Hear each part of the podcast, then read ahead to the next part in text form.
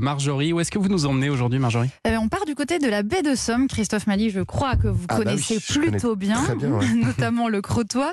Alors, euh, le Crotoy, c'est l'un des plus jolis villages de France, avec ses ruelles, son église, mais Je aussi note, ses je immenses plages, voilà, qui s'étirent sur des kilomètres. On en parlait tout à l'heure, et puis toutes orientées plein sud.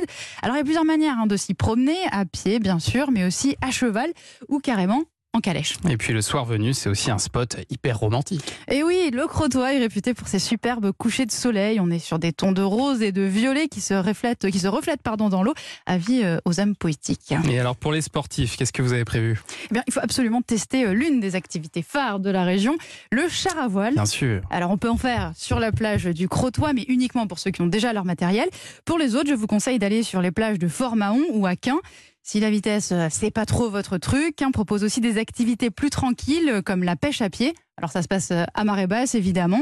On part avec sa petite épuisette Mais et oui. on ramasse voilà, des, des coques, des oursins ou encore euh, des étoiles de mer. C'est génial à faire. Euh, C'est le genre d'activité que vous aimez, ça Ou char à voile, mais ça, alors, char à voile, j'avoue que non. En fait, j'en ai pas fait, mais tout, tout, tout- tout le reste, oui. Et alors le cheval, le cheval sur la baie de Somme, c'est juste mais magique, quoi. C'est juste magnifique. Et puis le festival, mais tu vas peut-être en parler, le festival du cerf-volant à Berck. Je n'ai pas prévu, Non, mais je ne fais ça, pas de c'est juste, dans cette mais ah, si mais vous allez. avez des enfants, allez-y, quoi. Bon, bah, je vais aller Donc à c'est le. festival du cerf-volant à Berck-sur-Mer. Ça a lieu Ah une ouais, fois par an. Ça doit être Vous magnifique. vous y rendez et là vous avez des concours avec des gens qui viennent de partout dans le monde Ouais. et qui présentent leur cerf-volant et même il y a des il y a des chorégraphies avec euh, des, des équipes chinoises où il y a tout d'un coup 20 cerfs-volants qui sont dans le ciel et qui font des bien. chorégraphies etc. Ça dure deux, deux trois jours- ça dure trois jours et c'est absolument incroyable, c'est magique et ça a été annulé cette année à cause du Covid. Aïe, aïe, aïe. Mais je pense que c'est l'année C'est pour ça que prochaine. j'en ai pas parlé. Et ben voilà, exactement. Mais il faut dire que la de Somme, c'est aussi le paradis pour tous ceux qui aiment les animaux. hein. Oui, c'est dans la baie de Somme, par exemple, que les phoques ont trouvé refuge. Plus de 500 au total Mm. y vivent quotidiennement. Alors, il y a même deux espèces différentes, des phoques dits veaux marins et des phoques gris euh, plus rares. Et alors, c'est quoi les meilleurs endroits pour les observer, ces phoques? Alors, il y en a plusieurs. Je parle sous le contrôle de Christophe Mailly. c'est du ça, coup, tu hein. comme si la spécialiste des phoques. Bien donc, sûr. bah, voilà, on le fait tard. Donc, si c'est marée basse, je vous conseille la baie d'Auty juste à côté de Berck. Mettez-vous sur la digue et puis patientez. Et Ah, puis- c'est magique. Voilà, et puis sinon, Ouais. il y a aussi la pointe du Hourdel. Ils sont là tous les jours à Ouais. marée basse, mais par contre, il faudra prévoir euh, des jumelles. Et puis, si c'est marée haute, on pourra aller dans le port du Crotoy, dont je vous parlais tout à l'heure, ou à Saint-Valery-sur-Somme. Et puis, si vous avez de la chance, vous pourrez même peut-être voir une femelle à l'été, c'est petit. Ah ouais, carrément. Et alors, il n'y a pas que les phoques qu'on peut observer dans leur habitat naturel là-bas. hein. Et oui, dans la baie de Somme, il y a aussi de nombreux oiseaux migrateurs. On peut les observer depuis le parc ornithologique de Grand-Lavier. Le responsable David Duvauchel est en ligne avec nous. Bonjour. Bonjour David, Bonjour. bienvenue. Alors, c'est une, euh, c'est une réserve d'oiseaux de plus de 40 hectares. Elle a été créée autour de quatre étangs. Alors, comment on fait pour, euh, pour observer les oiseaux euh, quand on arrive sur place?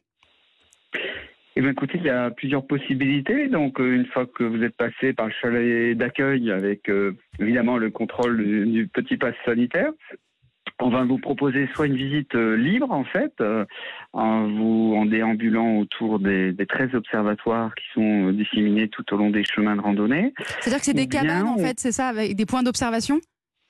Oui, voilà, des petites cabanes en fait qui permettent de ne pas être vus des oiseaux, mais de pouvoir justement les observer, hein, les laisser dans leur quiétude en fait, de pas les déranger, Alors, avec des petites, euh, des petites, euh, des petites euh, entailles dans le bois qui vont vous permettre d'observer euh, avec vos jumelles et les longues vues les, les oiseaux.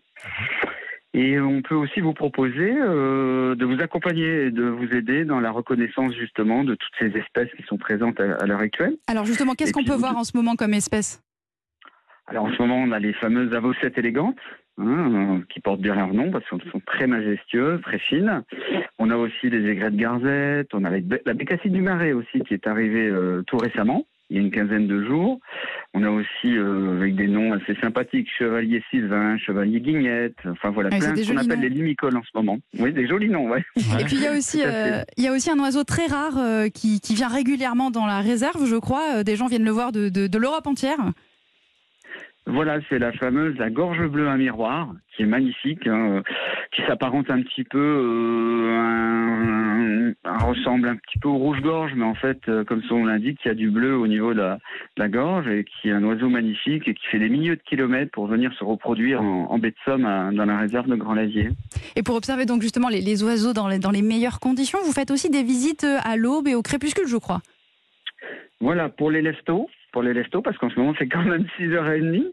Donc c'est pour les lestos, bah, c'est le moment où la nature s'éveille en fait, c'est là où les oiseaux euh, vont et viennent.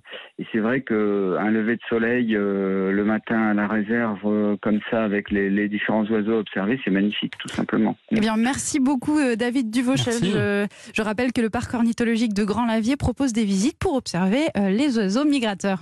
Merci beaucoup à vous. Nous, on observe ici euh, deux belles espèces, le Christophe Mali, le Daniel. Alors moi, je vais aller au comptoir. Maintenant, je vais au comptoir. Moi, je suis. Je vous ai Convaincu. convaincu Ah, très bien. Moi, j'y- suis allé dans ce parc-là.